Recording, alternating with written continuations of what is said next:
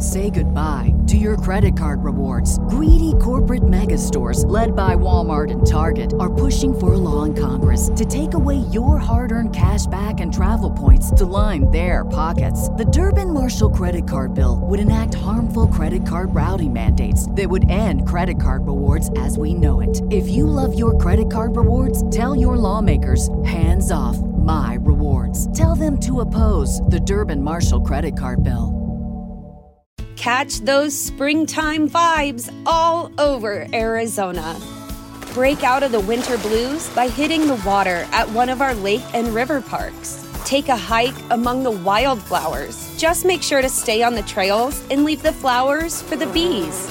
Discover Arizona's best kept secret and visit azstateparks.com/amazing to start your springtime adventure.